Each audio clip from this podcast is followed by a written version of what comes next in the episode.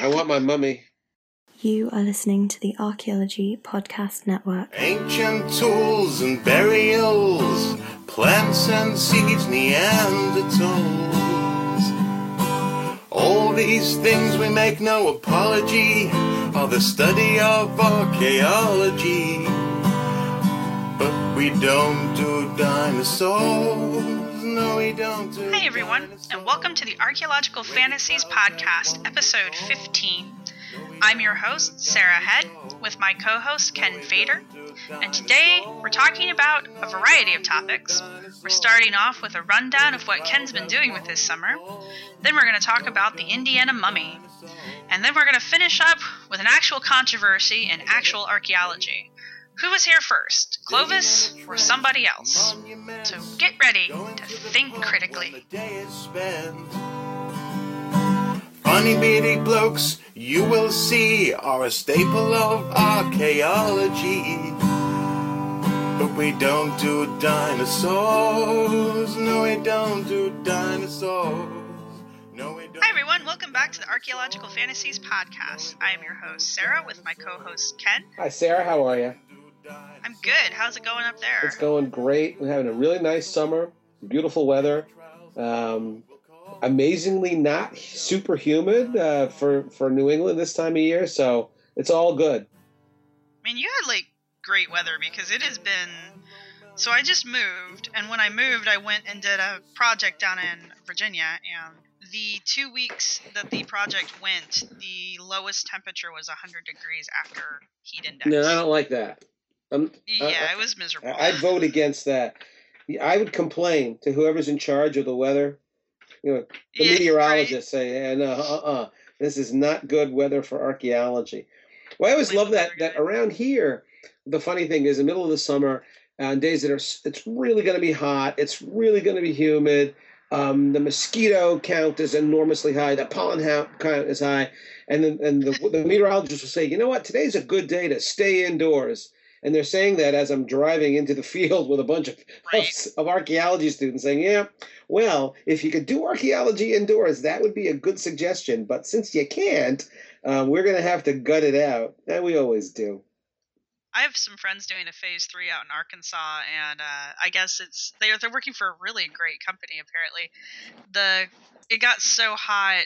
What last week was it that their uh, the company went out and bought everyone one of those big excavation tents Oh, is that right? to put over their units, and then bought them. They're they're like these cool tech towels. They're made out of some kind of like smart fabric that you get it wet and then you snap it I have. and it actually I've heard of that. keeps you cool. Yeah, I've heard of so that. So they bought everyone a towel, and and just for them to keep. Like they don't want them back. Well, yeah, after a bunch of archaeologists sweated into that towel, you wouldn't want it back either. No, no, no. You don't want that thing back. That's that's not water that you're getting cooled off by anymore. Yeah, but now they're making they're making shirts out of that material and hats out of that material. So it's I don't know. I'm a little bit skeptical, as I am about everything, about clothing that's going to keep you cool. But uh, I don't know. But it makes you want to try it, though, doesn't it? Yeah, like, oh, yeah, yeah. I can, I can eat forty bucks for one shirt. If I like it, I'll get another one. If not, eh, you know. Uh-huh. But so tell us about tell us about your field school that you just Yeah. finished up. So you know, anybody who's listening to this, you've heard us from week to week, but we had a bunch of shows that were kind of stockpiled, and so I've been gone for I guess four or five weeks. So we Sarah and I haven't spoken four or five weeks because I was in the middle of my archaeology field school. We are this is the third season. We're back at a site in northwestern Connecticut. Um, we have radiocarbon dates real clear of just shy of 3,000 years ago, 2,850, something like that.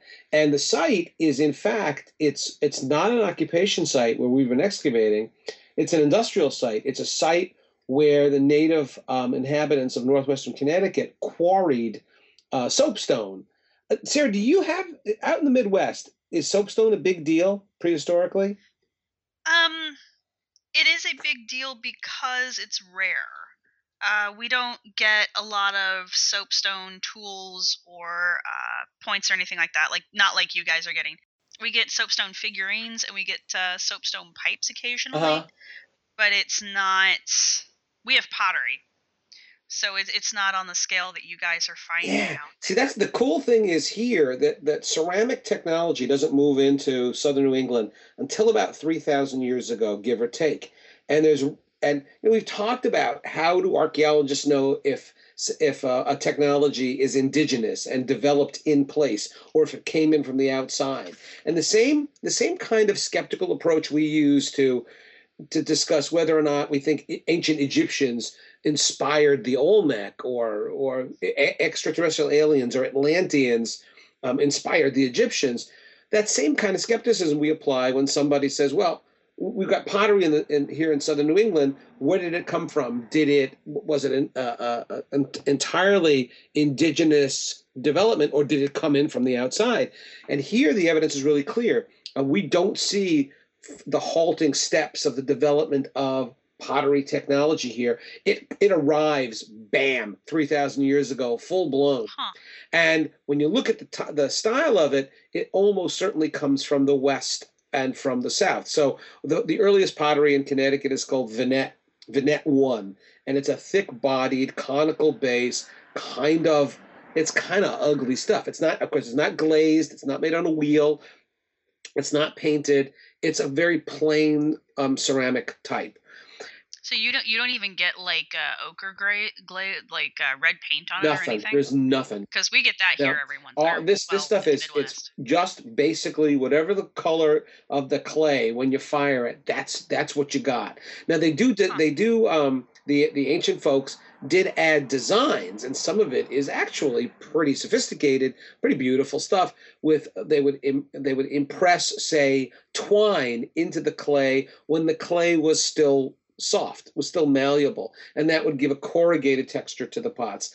Um, when it was let or when it's again when it's really soft they would impress designs push designs into the the actual wet clay and that would um, add some some element of design to it. Um, and also when it was leather hard before firing they would incise the pots with with dots or with with parallel lines or wavy lines. And so you do get some especially up towards the top of the pot the collar or Yeah. the rim you get those that kind of design.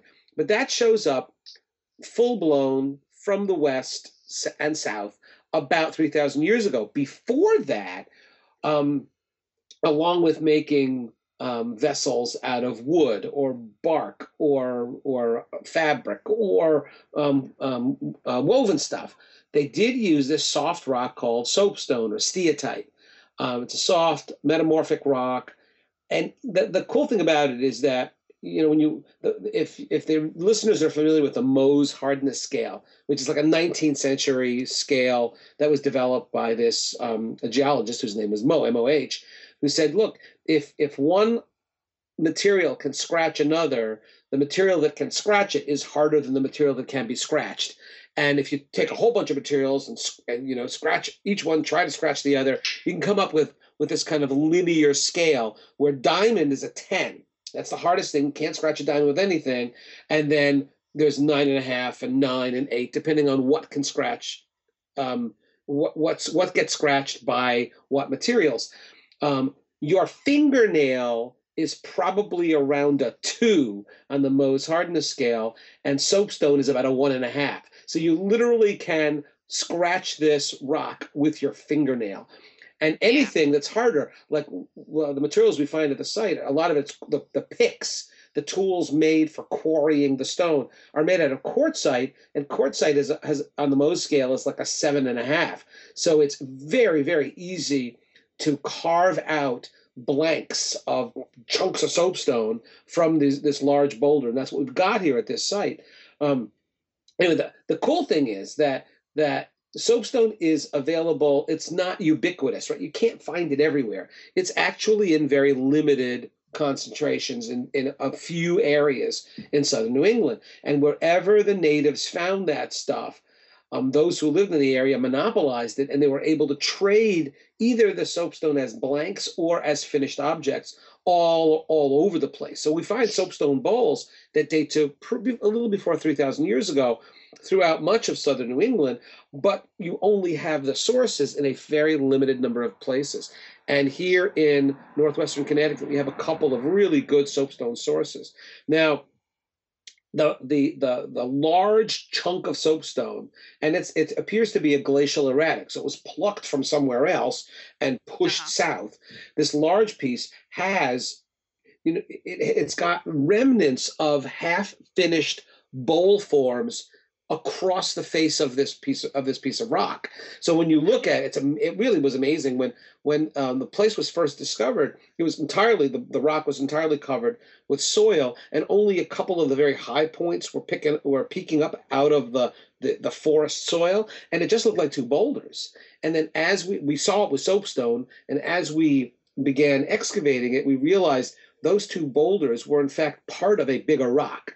They were the very tops and the exposed tops of what was a much larger piece of soapstone.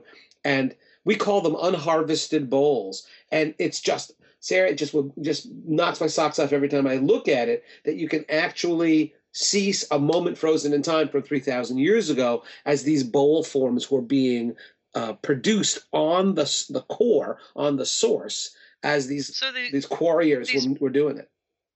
these bowl forms were they were they hollowing the bowl out first? No, huh? That's the thing is is that in most cases what they're doing is they are they're they are shaping the bowl form upside down. So what Ah. you got is the top is rounded and the, these these things when they get really close to removal of the bowl, it looks like a mushroom where the the stem of the mushroom is is that's that's all that's that, that's attaching the bowl form to the source itself. And then what they would do is they would drill through that stem, and we have actual drill marks, or and Nice. then pry that piece off. Then you flip it right side up, where now the rounded part, which before was the top, is now the bottom. And then they hollowed out the bowl and carved um, handles. Very often there are lugs or handles carved onto the sides of it.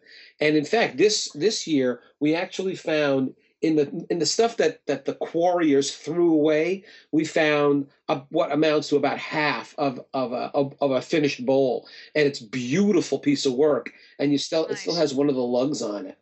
And the, the the other interesting thing about the site is that the site dates to about the very tail end of the use of soapstone.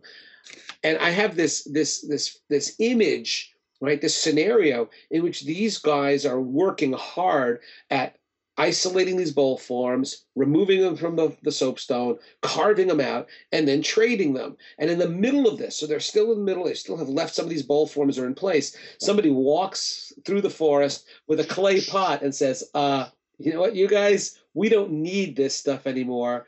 Clay is everywhere. So it's really cool how a, a technology that required a material that's available in only very discrete locations is replaced by a technology um, that has its disadvantages, to be sure. Clay pots break much more readily than soapstone. Right. You have to fire clay pots. You don't have to fire soapstone, obviously.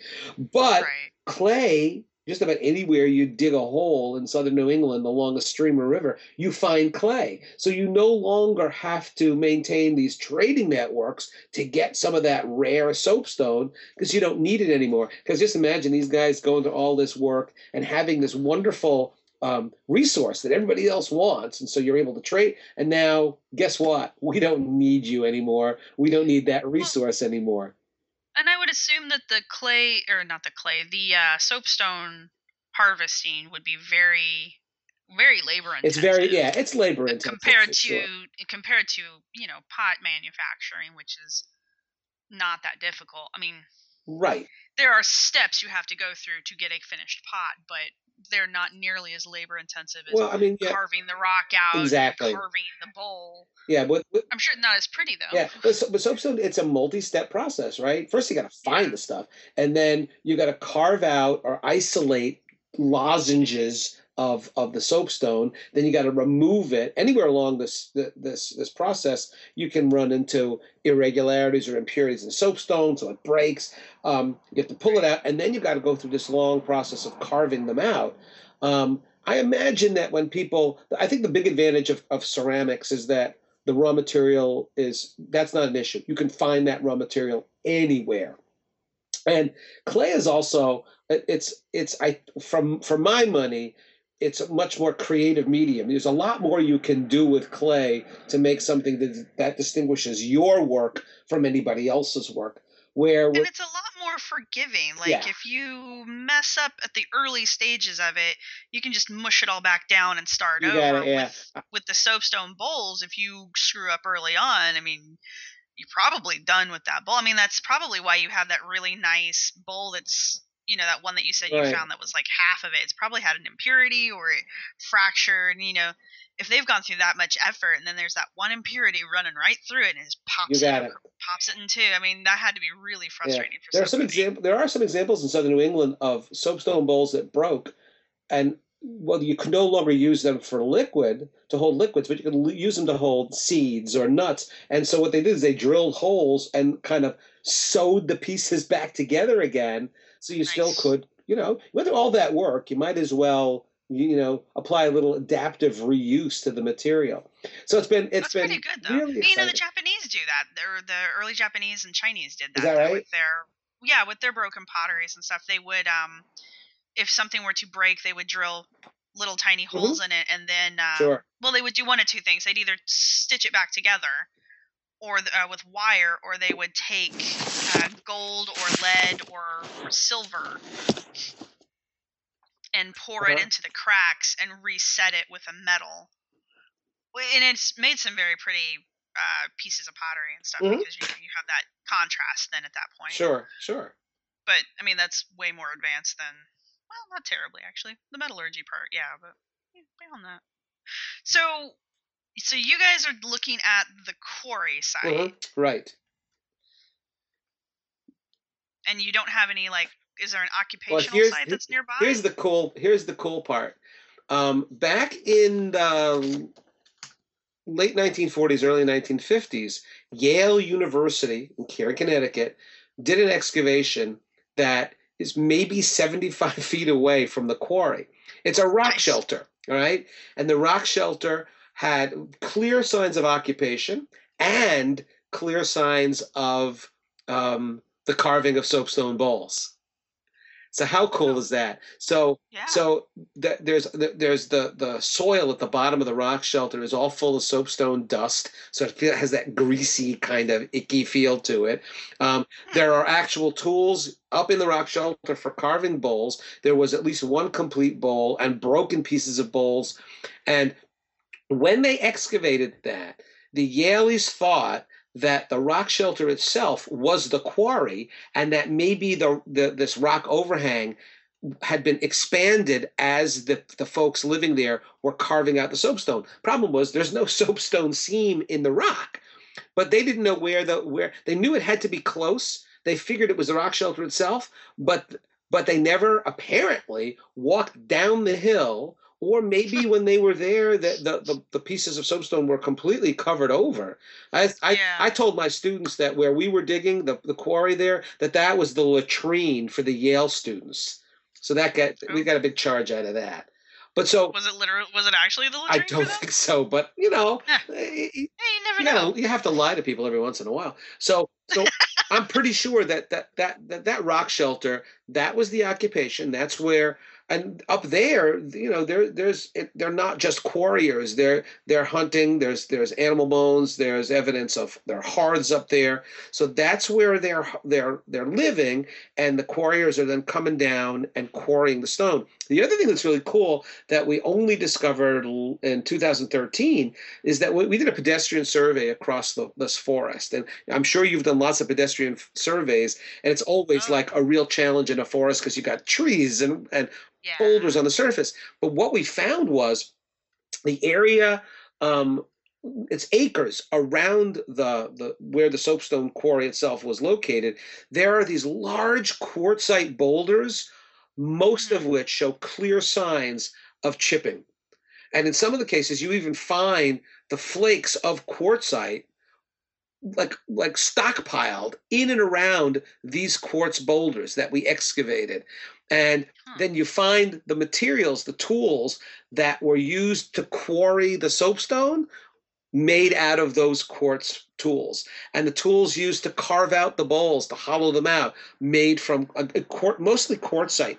Um, so it's kind of I'm cool. surprised that they're tool making with quartzite anyway, because I've seen quartz points and and I just think they're hideous. it's it's pr- I- well it's really tough the advantage we have here is that these guys knew exactly what they were doing and they they ignored quartzite boulders that were really coarse it was a coarse Uh-huh. um, quartzite where the crystals were very large, and they found beautiful, very fine grained quartzite, and they use that almost exclusively. And some of these boulders are huge, and uh, the hammerstones they were using. You can you can see the bulbs of percussion. You can see the faceting on the the cores. And a, a student of mine, Matt Sweeten, who now is in fact a graduate student of of Bruce Bradley in England, and Matt. Um, actually found some ethnohistorical stuff. I believe it was from New Guinea of a again a process of taking large quartzite boulders that are in situ in place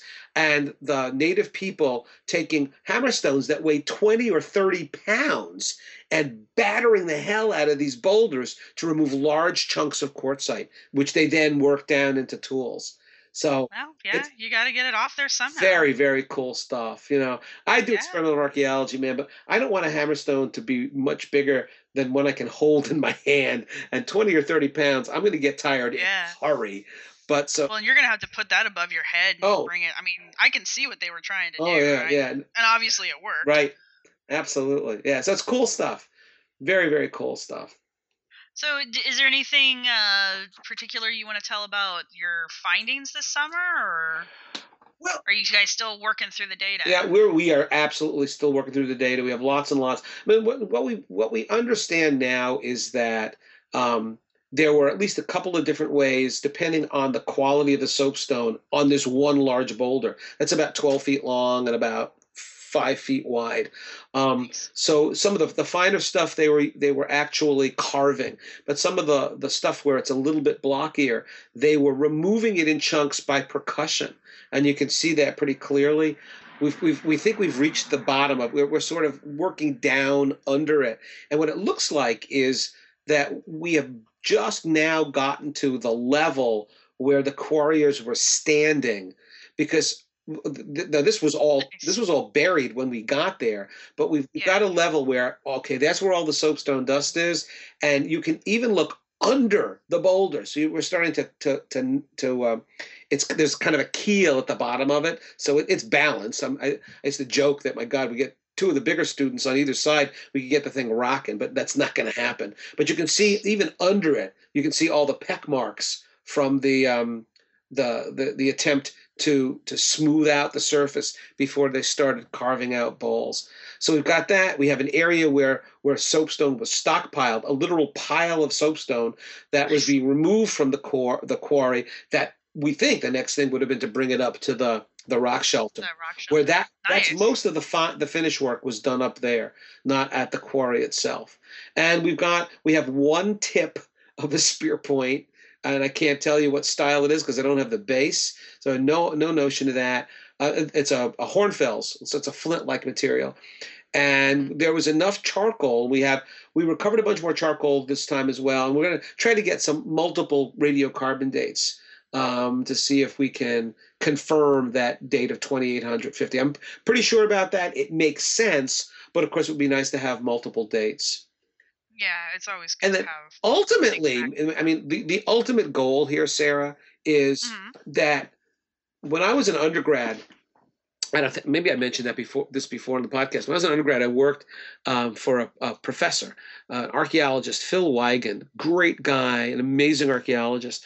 And Phil was Phil for years collected turquoise. So his thing was turquoise, and he collected raw turquoise from mines scattered throughout the American Southwest, and he had access to turquoise artifacts from Mexico. Now, there are no turquoise sources in West Mexico where he was finding these things. So his hypothesis was that that there was trade between the, the native people of Mexico and the people who are in now the what we the states of um, Arizona, New Mexico, Nevada, and I think California. And that's really cool to think of trade that far that long ago over across hundreds of miles and the way that Weigand was testing that was through trace element chemistry so he would get the signatures of the chemical makeup the chemical fingerprint of the raw turquoise he was collecting in various places in the American in American Southwest and comparing that fingerprint, that chemical fingerprint in that turquoise and those sources to the actual artifacts in Mexico. And this amazing job of actually connecting the sources and the artifacts and showing, yep, absolutely there was trade. Um, this trace element analysis, it was neutron activation analysis. We did it at, at uh, Brookhaven National Labs. It's in a research reactor. That kind of study has been done on turquoise and also on obsidian. Um, and it's a great way to trace obsidian even to individual volcanoes. So you find obsidian at a site and you go, well, where did that obsidian come from?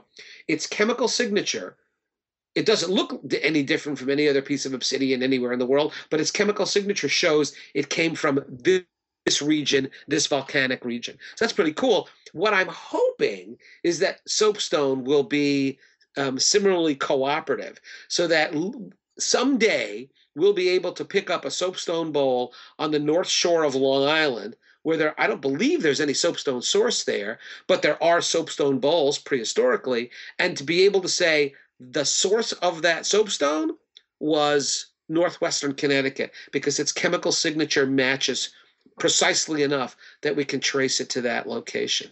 That would be cool. Well, there is a grad school.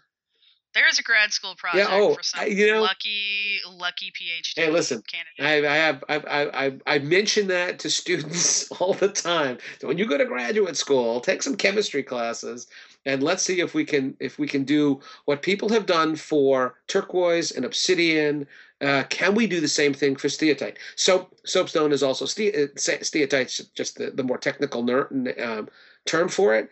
And it's like on I don't know if it's even possible, or maybe soapstone is just so heterogeneous in terms of its trace elements that you can't. It's not you can't get a firm enough grasp on the chemical signature, or it varies yeah. so much that you won't be able to do it. But it's certainly worth a shot. You never know till you try. Exactly That's so. true. Exactly so. So if you're listening to the podcast and you're a graduate student and you're looking for a project, there you go. Yeah, there Ken just helped you there actually there have been I, I've been looking recently. There have been a number of articles over the last few decades on folks attempting to not in Connecticut, not in southern New England, but elsewhere, attempting to to um, connect soapstone sources and soapstone artifacts. So other, I, I, this is not my idea, man. People have, have talked about this previously, and it's uh, and have made the effort. So we're we're, we're we got our fingers crossed that it'll work. Well, there you go. Yep. Okay, so we're going to take a real quick break, and when we come back, we are going to discuss some recent news that might have something to do with mummies. Uh oh.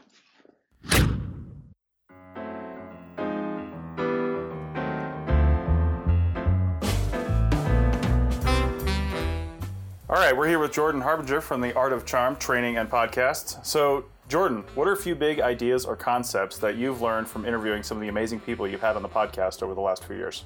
It's funny, you know, it's really informed my opinion of how business works. And it's great because I've gotten the same insight that I seek to provide for the audience in terms of what makes successful people great at what they do. So, I have been able to talk to people that I otherwise wouldn't have had access to. And I've learned things like, not not only is it all about who you know and not what you know, but that's actually a good thing because once you get good at creating and building relationships, which is obviously what we teach on the show for for business reasons, the sky's the limit because you're no longer you don't have to be the smartest guy in the office, you don't have to sleep under your desk putting in hours, you don't have to do FaceTime uh, to make sure people know you're working. It's about the relationships that pull you forward. So you end up getting pulled upward instead of fighting your way upward through the crowd of you know other people at your level.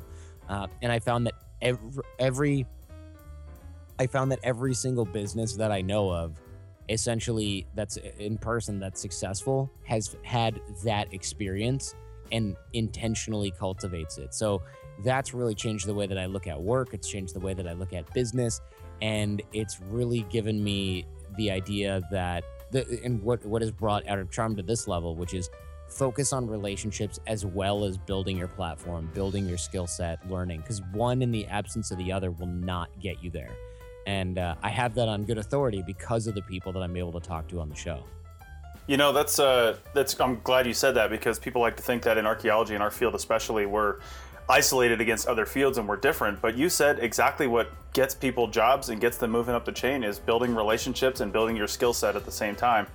And that's just this is such a small field. I'm working with a few guys right now that we've worked on the same projects across the country but never met each other and we know a lot of the same people and it's just an incredibly small thing and building those relationships really helps. Exactly. I mean, if if I know that you're a skilled archaeologist and I know that Mike is a skilled archaeologist, why wouldn't I hire the person I like the most? Mhm. I mean, I would. And even if it's like, oh, well, you know, Chris, sometimes his work is late. I mean, obviously, this is hypothetical. I don't know what work you would turn in, but sometimes it's late. Well, oh, yeah, but you know, I know he's a good guy. He shows up on time. He's pleasant to work with. So if he's a couple days late with something, there's probably a good reason. All right, hire him. Right. But if it's like, oh, well, this guy, he turns the stuff in late, and this other guy, all other things being equal, I haven't heard anything about him. Well, then you lose. Right. Mhm. So it always pays. It there's no scenario in which having a relationship with somebody hurts you. There's only a scenario in which you not having that relationship hurts you. And there are plenty of scenarios, as, as I just mentioned before, where it all where it helps. And I've only seen that help. So all other things being equal, it's it's one of the most important determining factors in success. So it seems if you don't think it's important, you're just oblivious to the secret game being played around you. It's not that it doesn't exist, it's just that you're the guy who doesn't get it. Right. Awesome. Well, if you want to learn how to build your relationship skills and learn some of these things that we've just talked about, check out The Art of Charm wherever you download podcasts and over at www.artofcharm.com.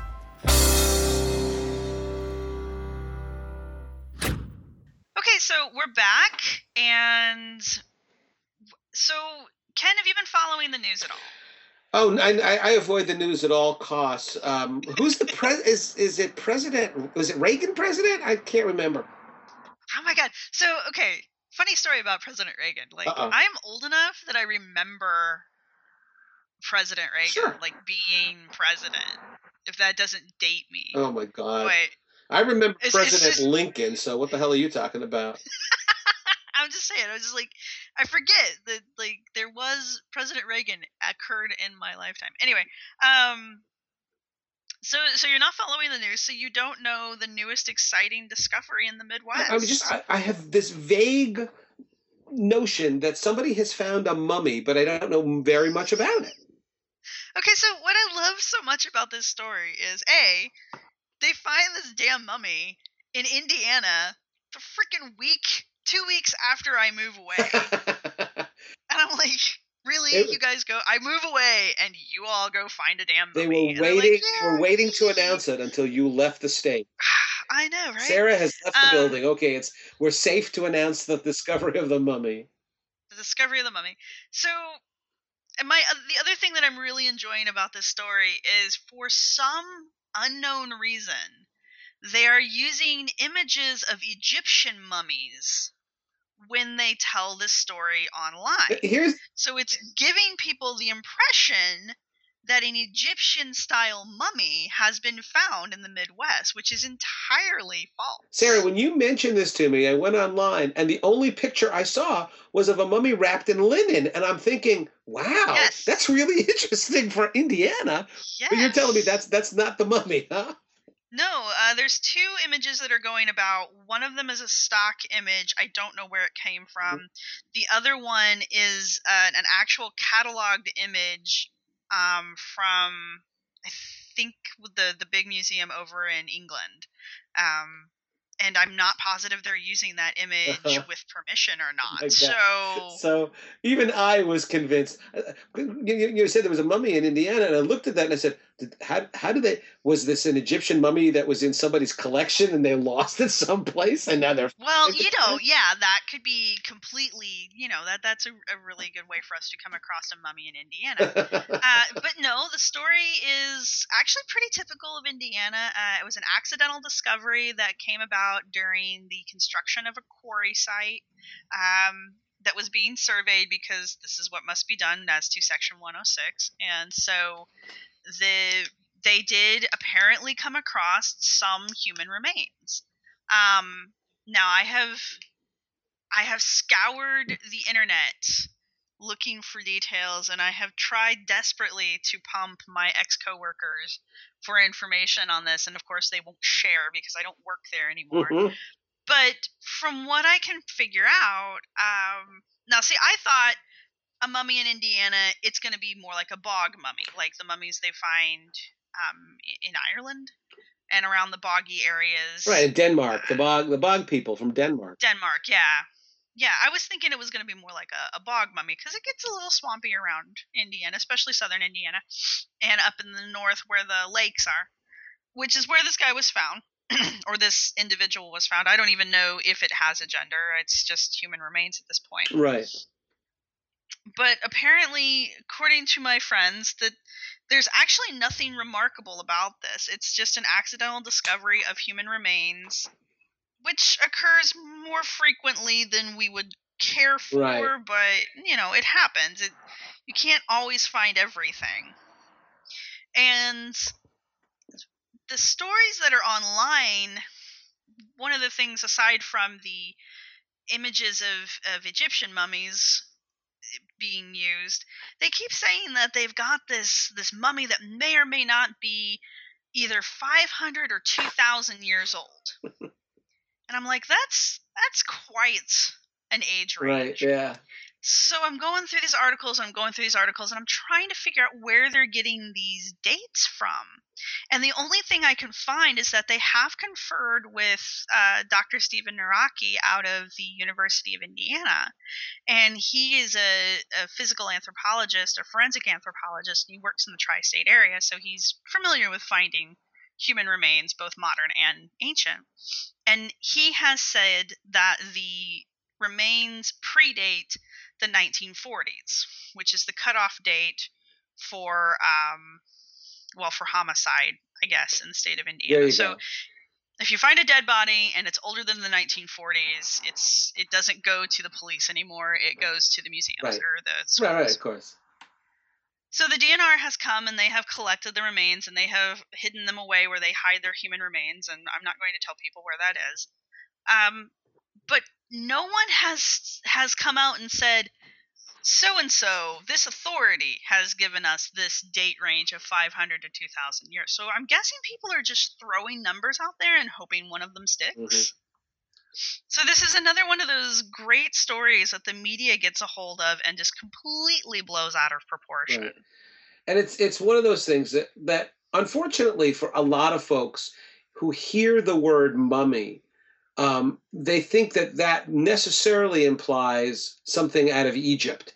That the Egyptians Yeah. are the, the well, they're the ones who made mummies, and so if you say there's a mummy in Indiana, uh, it doesn't help that we're using stock images of Egyptian mummies. That in a lot of people's minds, it's going to be wow. How did the Egyptians get to Indiana? And just understand that a, a mummy merely means that the uh, the body has desiccated and and a, and some of the the soft parts have preserved and not been eaten away by bacteria.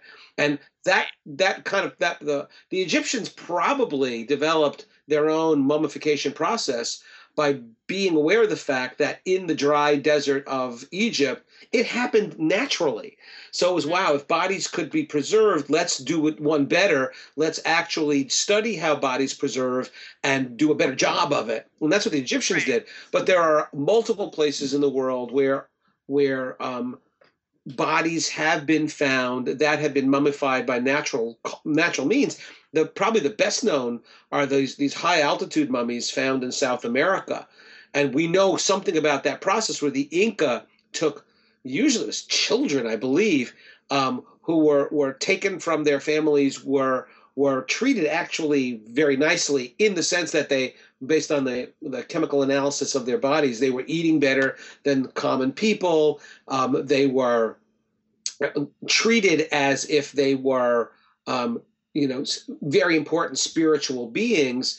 And then ultimately they were drugged with coca um, with alcohol um, and they were brought way up into the mountains and they were laid down and allowed to die in this very, very cold, high altitude um, kind of crypts. And because of the high altitude, because of the cold, because of the lack of flesh bacteria that would eat the flesh, um, those bodies have preserved and are amazing to see. Um, there's one, the the maiden of she's called the the the maiden, um, the, the the ice maiden or something like that.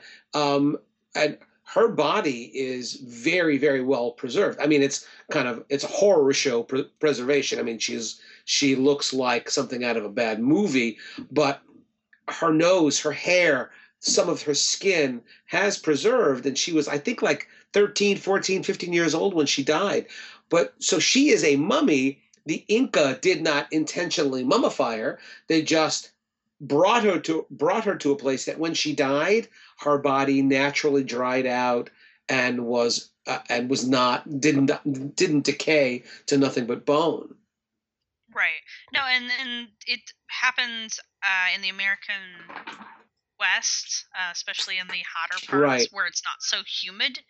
Um, just the ex- it- whether intentional or not, I know that there are human remains that have been discovered that are basically mummified. Um, and well, with the bog people, the the the bog process, basically, like you said, it keeps the the flesh eating bacteria away. The bog people are kind of really creepy because they they can look pretty fresh yeah um, aside from the fact that they turn black in color. Um, but they're very detailed. and you can see fingerprints are- and creases Yeah. on faces oh yeah absolutely yeah, yeah. And in fact, the, remember the Iceman from um, um, Otzi, yeah. Otzi, right? I mean, in a sense, he mummified by being kind of quick frozen. Quick, he was, you know, was he was like freeze dried.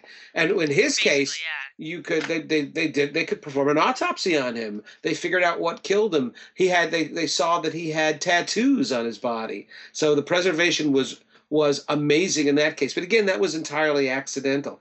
Another another issue, of course, th- another point that we really should make is if this body um, is Native American, there are Native Americans who I am sure are are going to want to make sure that this body is treated with enormous respect, and perhaps because of the Native American Graves Protection Act, uh, Repatriation Act, that they're going to want to um, to uh, put this body back in the ground. So we, we have to. I think that that it's it's all well and good to be really curious about what this you know this who this mummy was and to learn as much as we can about it.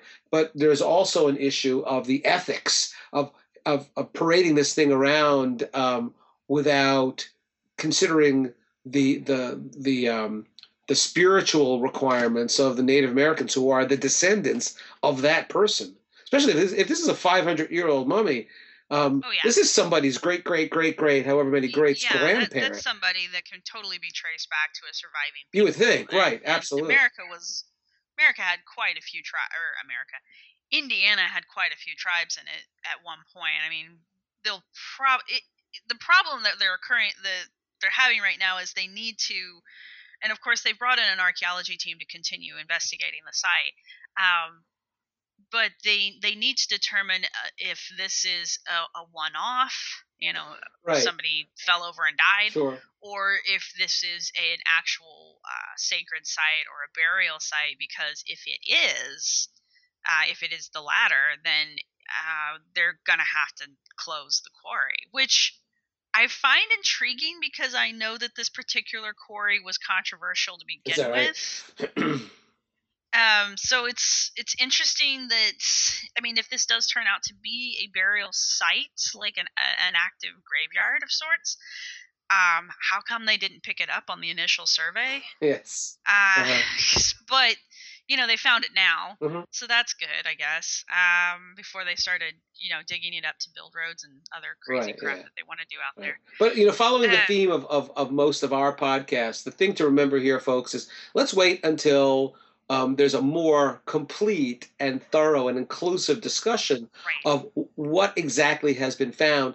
But please, just merely by using the word mummy doesn't mean it has anything to do with Egypt. And I think shame on any media outlets that kind of automatically just include a photograph of an Egyptian Yeah. mummy with linen. That's the thing that's killing me is all because there's there's two images that I'm seeing the most of, and it's just these two.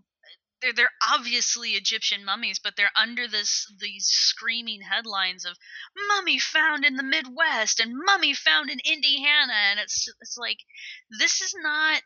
You can't do that. People will associate the picture with the words that you're using. I mean, Ancient Aliens does this all the time. Here's a random image backed up by somebody saying something. Therefore, they must be referring to this image because it's what we're Yeah. showing you. The only articles I found, there were really, really very brief, very succinct. They're all very brief. and yes, and I would and I read the vague. articles to say, well, wait a minute, is that what they're talking about? Because that's the picture. I, I was looking for some disclaimer, like, well, that's not an actual picture of the mummy found in Indiana. That's an Egyptian mummy. But there's nothing like that. And No.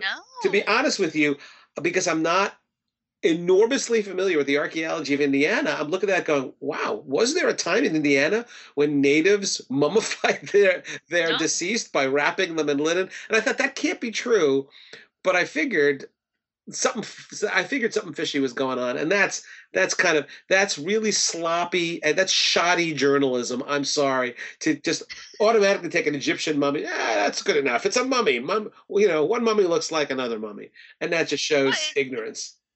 It, it, is it, it is ignorance, and I think on some level it is unethical as a journalist to do something like that. A, you're not giving credit to whoever's picture that is, Right. which is a big no-no. Uh, yeah. and, and B, you are either unconsciously being misleading or purposefully being misleading Right. By not disclaiming that the picture has nothing to do with it. And I mean, you shouldn't be using the picture there anyway. you don't know what the damn thing looks like. I mean, and from what I have picked up from my coworkers, it's there's nothing abnormal about the uh, remains that were recovered. This this happens more frequently than we than the general public is aware Sure. mainly because when it does happen they bring out a forensic archaeologist the the the doctor or whoever looks at it says it's modern it's not modern if it's modern it goes to the police department and gets investigated and if it's not modern it goes to the universities and to the state to decide who this person belongs to Mhm. and then that person's given back to whoever they belong to Right. it's it's very rare to run into situations like the Kennewick man, um, where we can't trace remains back to a reasonable, reasonably trace remains back to Right. a living peoples. Um, the Kennewick man is a whole other can of worms, Right. And apparently is not done being a can of Well, but worms. I think it's pretty cool that that recent they finally were able to conduct DNA analysis on Kennewick, and surprise, surprise, he's Native American ancestor. right? Yeah, Can't say I what mean, tribe it was, but he's he's not he's not a he's not a, a, a Viking, and he's not a Samoan, and he's not a white he's guy. not Caucasian, He's, right, not he's not Caucasoid. He's an American Indian. Yeah, and and the problem with Kennewick Man is he's just too old to associate with a, a, a modern living tribe. Right. So you know that that's the problem with him. This is apparently if the date ranges that they are giving in these stories can be backed up by someone who actually understands what they're talking about. 5000 to 2000 or 500 to 2000 years is not you can still find the home for that person. Oh, more than more than likely, one would hope. Yeah. Yeah, yeah, yeah. I mean, 2,000 years is not so far in the past that we don't know who was in the area. So we might have marched them out west, but they they belong. They were in the area Right. at that Yes. time. Here you go. So um, let's go ahead and take our second break of the show. And when we come back, we're going to discuss an actual controversy in archaeology that is also used with the fringe groups.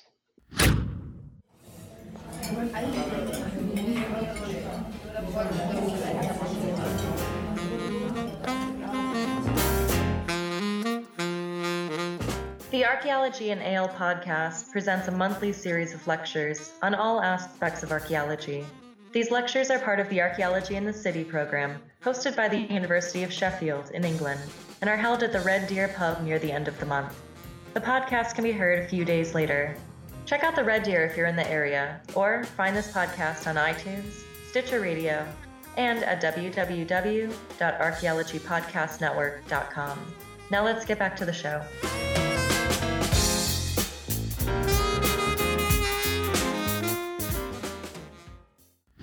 Okay, so we're back from our break, and Ken, Yeah. you've been in the field a while.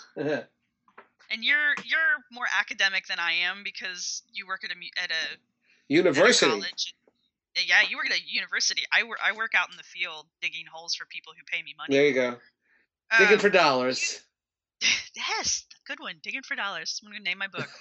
um, are you aware of the infamous Clovis First debate? Oh yeah, of course, of course. I mean, anybody who's who's if you've taken a, a course in North American prehistory, undergraduate and especially graduate, you you know you've heard of this stuff.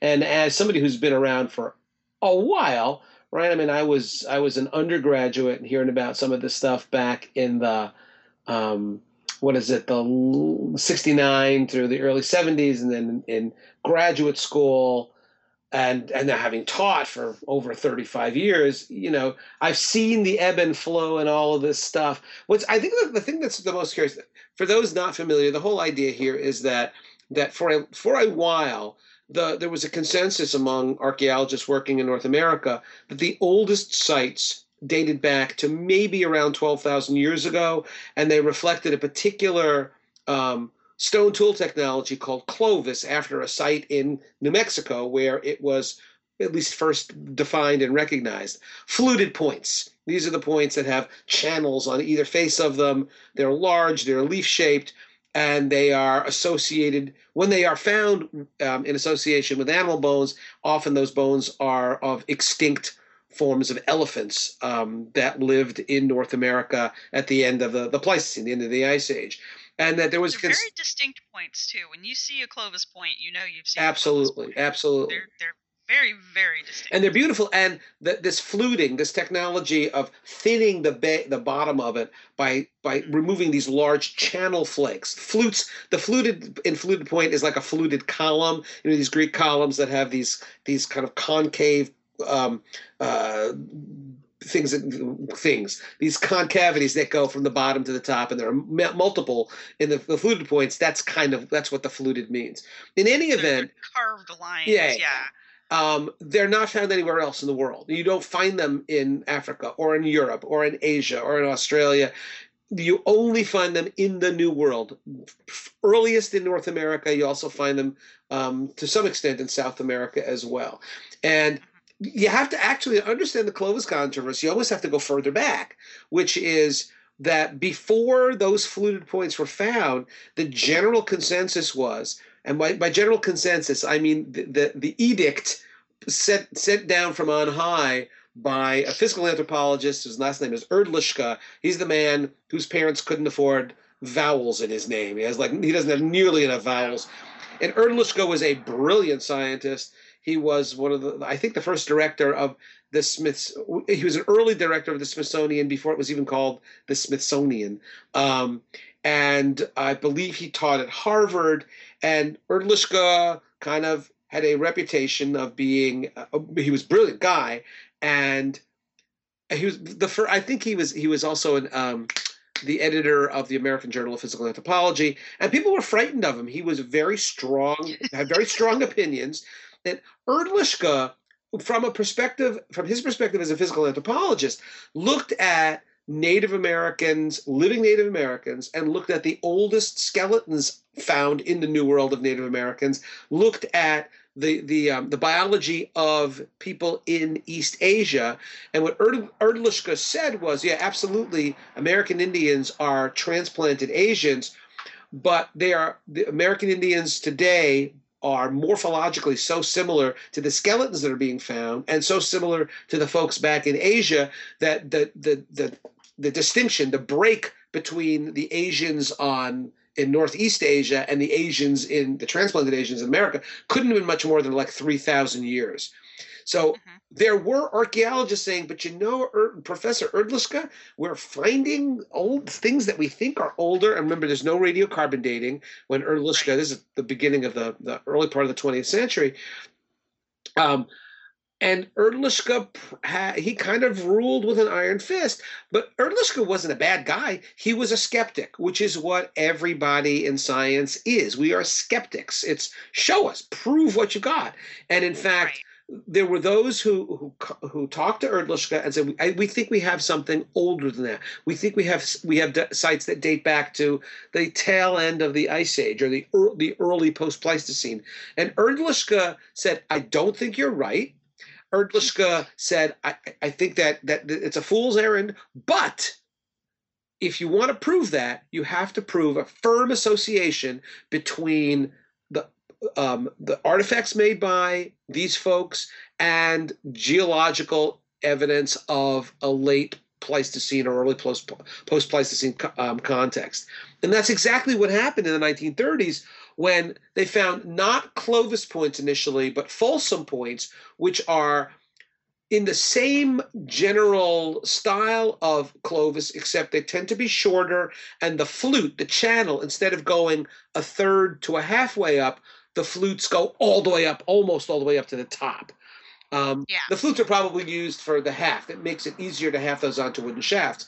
Well, in the 1930s, they found um, cl- these Folsom points, this v- variant of Clovis, actually embedded in the bones, in the rib cage of a kind of bison that uh, the the, that zoologists, paleontologists absolutely knew had been extinct since the end of the Pleistocene. When that was found, clear evidence human beings were hunting these critters. These critters died off 10,000 years ago. We've got it. We've got people that far back. Um, and I'm not sure that Hrdlicka was really happy with that discovery, but you know that kind of evidence allayed everyone's fears that they were uh, uh, going in the wrong direction, and it there, it was right to be skeptical until that was found. Now, since that time, since the 30s, the the Clovis and Folsom cultures have been found all over the United States. There are Clovis points found in every state of the of the of the United States, found in Canada, found in Mexico, found um, to some extent in South America as well. And archaeologists thought, you know, we've got it, we've got it down now.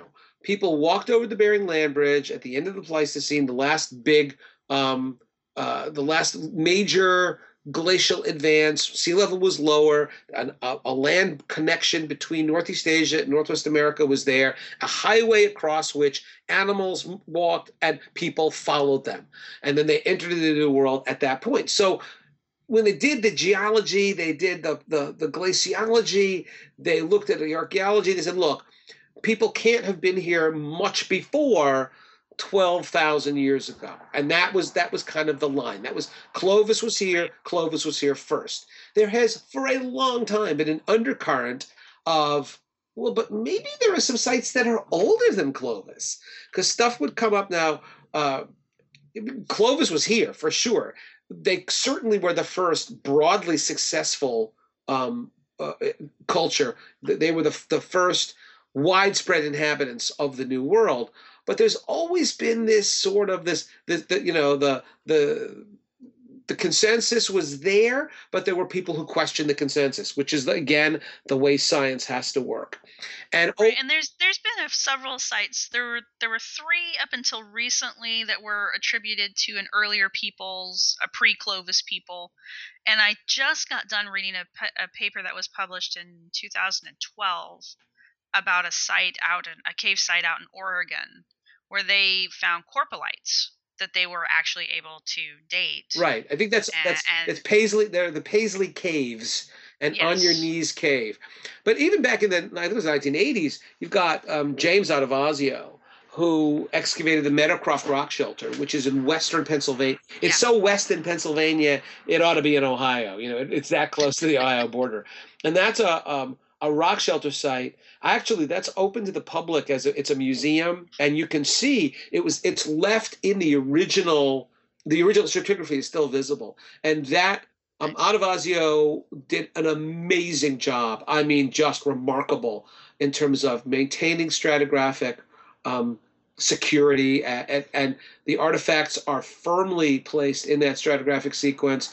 And the radiocarbon dates, which some question because well, it's coal country, maybe coal contaminated the groundwater, but it Yeah. does it just doesn't seem possible because all the other there are this is a deep stratigraphic sequence and all of the artifacts found above the stuff at the very bottom also are affiliated with radiocarbon dates and the radiocarbon dates are, are correct. In other words yeah that's the right style that's the right date for that style and he's got stuff at the bottom that is i think pretty close to 14000 years old so Nice. that was a good day. You, and then you had uh, Monte Verde in chile um, Mhm. Tom Dillehay excavated that site.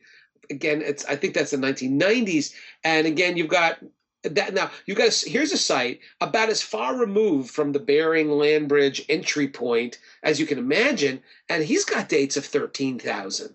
Well, if people are in South America 13,000 years ago and it's pretty firmly dated, then oh my God, they must have. If they entered in through Beringia, it's got to be a couple of thousand years before that. Um, Right. Mike Waters has this amazing site, the Debra Friedkin site in Texas, and really firm. Uh, I think they are optically stimulated luminescence dates, perfect artifacts, and his his dates are fifteen thousand five hundred. There's the Manis site, which is in Washington State. They've got a, a, a, mammoth, a mammoth skeleton, and there is a bone spear point in one of the vertebra of that skeleton. This animal was hunted by people, and the radiocarbon dates on the bones of that skeleton is just shy of 14,000 years ago. So, Well, see, and that could explain why that we don't find as many uh, pre-Clovis tools. Is you know they're using disposal or uh, degradable materials like bone. Yeah. I mean, finding that preserved is it's amazing. You know, yeah, that's pretty good. It, that does not happen Yeah. Frequently. I, you know, and here's the deal. I think that that maybe what we're talking about here is, yeah, there's a thinly dispersed human population in the New World. Let's say sometime after 20, about twenty thousand years ago, and that kind of matches what we see that the Beringia, the the land bridge was open. People could walk into Alaska. They're kind of stuck there for a few thousand years until the the large glaciers, the Cordilleran Glacier that's centered in the Rockies, the Laurentian Glacier that's centered in the um, in um, west in central Canada. Those things start melting off, and now there's this corridor, this ice-free uh, pathway that people could enter into the rest of the New World through there. and I know I know because unfortunately because of global warming or global climate change, which isn't real apparently. Um but it is affecting the archaeology in Alaska and I know that they're finding really cool stuff Stuff there. is melting, literally melting out of glaciers.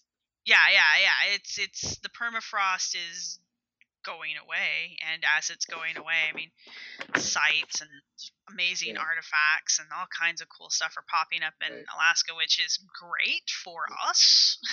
And it sucks and- for the rest of the world, but great for Yeah, us. But the deal here is that what's what's happening in archaeology is exactly what's supposed to happen in science. And I know that that some of these arguments got really personal. And I think it was I think it's Adovasio who started talking about the Clovis Mafia. If I if it's if it wasn't his phrase. I apologize, but but I've heard that phrase bandied about that the Clovis Mafia had this stranglehold on science, and they wouldn't listen to anybody else. But at this point, you know that that you know scientists are, are supposed to be skeptical about new ideas about new hypotheses and well, you know, you're mentioning how you were being taught about other cultures that predate or date at the same time as Clovis. I was never taught that when I went through right? school. Yeah, I they never told me that there was anything before Clovis. We were just taught that Clovis was first and that was that. what a, So Yeah. it, it, it wasn't until after I graduated and started dealing with, you know, other people who had gone to other schools that I was like, oh, what is this other thing that was not Clovis? I don't understand. So yeah, I mean, there are still people who will not acknowledge a pre-Clovis culture in America. but c vance haynes who is a uh, geologist but who's worked a lot with archaeologists i mean he kind of he laid out he said look and again he was in, in, he wasn't quite the hrdlicka of of of the more recent time because he personality wise there's no comparison but he laid out he said look I he he presented himself as very skeptical about pre-Clovis stuff, but he said this here's here's five five or six or ten things. If you satisfy this, then me and everybody else will say, "Good for you." You've proven the point. And I think that Right. Haynes was one of these guys who was brought down to Monte Verde, looked around, and said, "You know what? He's got a site that's about thirteen thousand years old here, and clearly that implies a pre-Clovis presence further north." Um, and that's that's the way science works. I mean, right now, I think the consensus view is that you probably have that you have site. The, consensus view is you have sites in North America that are probably at least fifteen thousand years old, and that implies an entry into Alaska probably a few thousand years before that. Right. Yeah, to give them And- time to. And you know, to are there still disperse down. holdouts saying, "No, it's Clovis first? Well, sure, but that's Yeah, okay. yeah. That's the way science works. It's fine. And, and there will always be people who do that. Now, the reason that this controversy is important to the theme of our podcast, the, the whole archaeological fantasies thing, is not because this is an actual controversy that occurs in archaeology and is a legitimate controversy.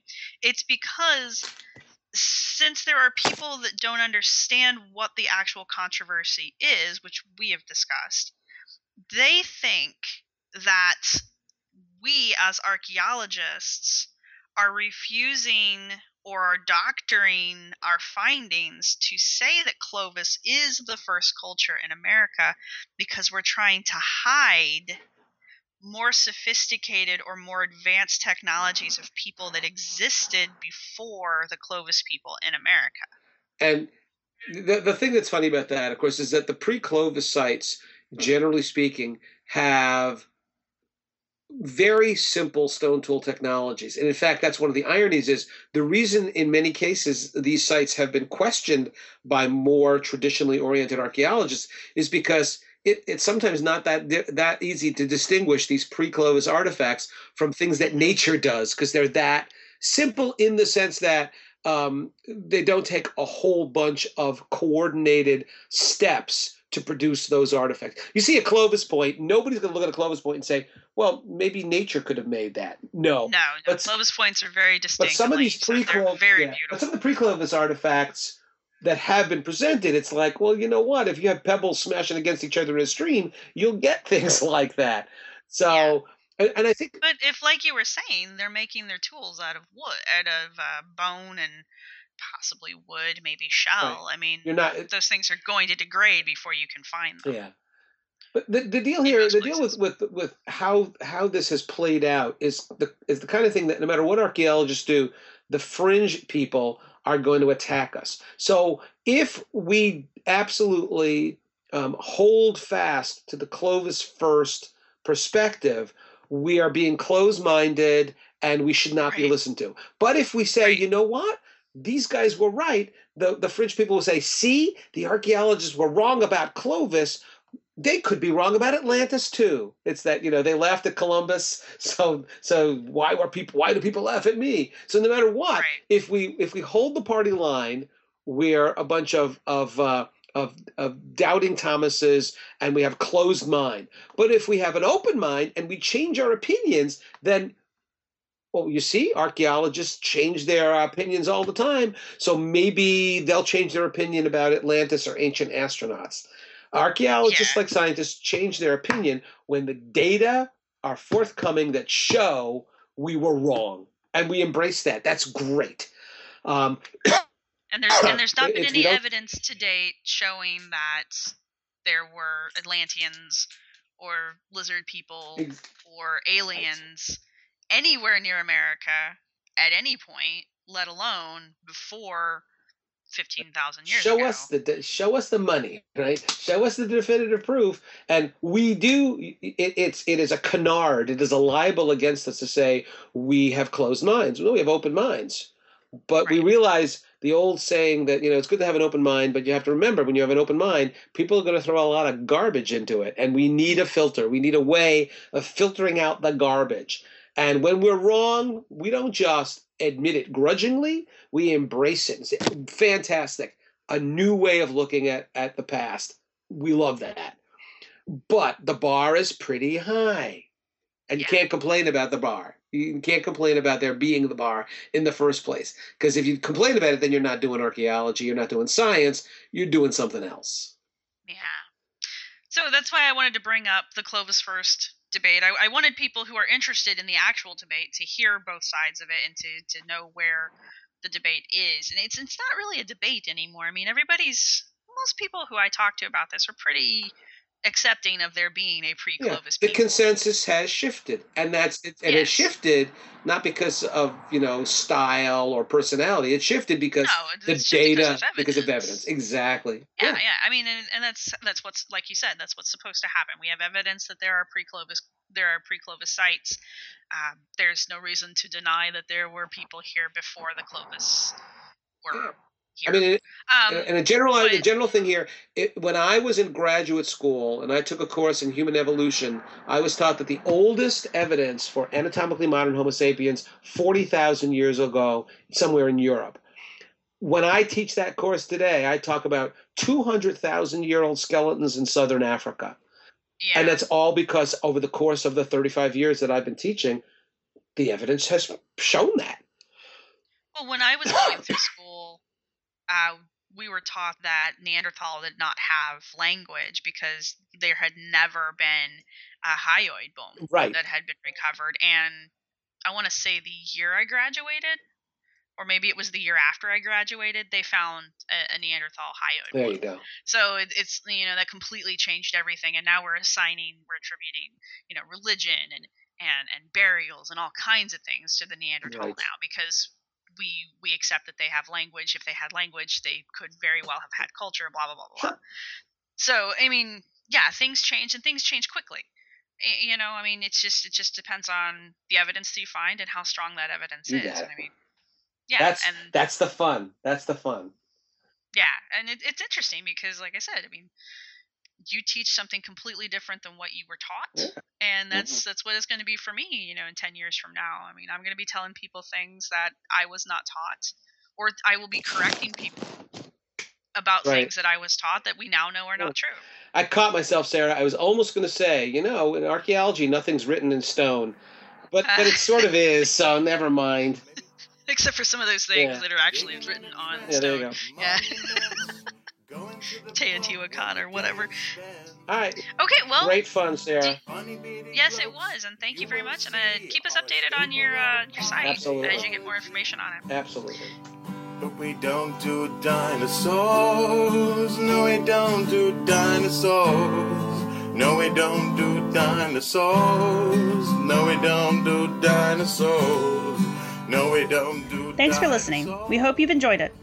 Our music was provided by Archeosuit Productions. If you like what you've heard, please subscribe and rate us on iTunes or Stitcher and share us wherever you use social media. You can contact us with your questions, comments, or angry email at archifantasies at gmail.com. You can follow the podcast at www.archaeologypodcastnetwork.com slash archifantasies. You can follow the blog at www.archifantasies.com and get updates on Tumblr and Twitter at Archifantasies. You can also look for us on Facebook. If you're looking for the show notes for this episode, go to the podcast website at www.archaeologypodcastnetwork.com slash archifantasies. Thanks again for listening. Do dinosaurs. No, we don't do dinosaurs. No, we don't do dinosaurs. Your trials as one will call. No, we don't do dinosaurs. No, we don't do dinosaurs. No, we don't do dinosaurs. This has been a presentation of the Archaeology Podcast Network. Visit us on the web for show notes and other podcasts at www.archaeologypodcastnetwork.com. Contact us at chris at archaeologypodcastnetwork.com.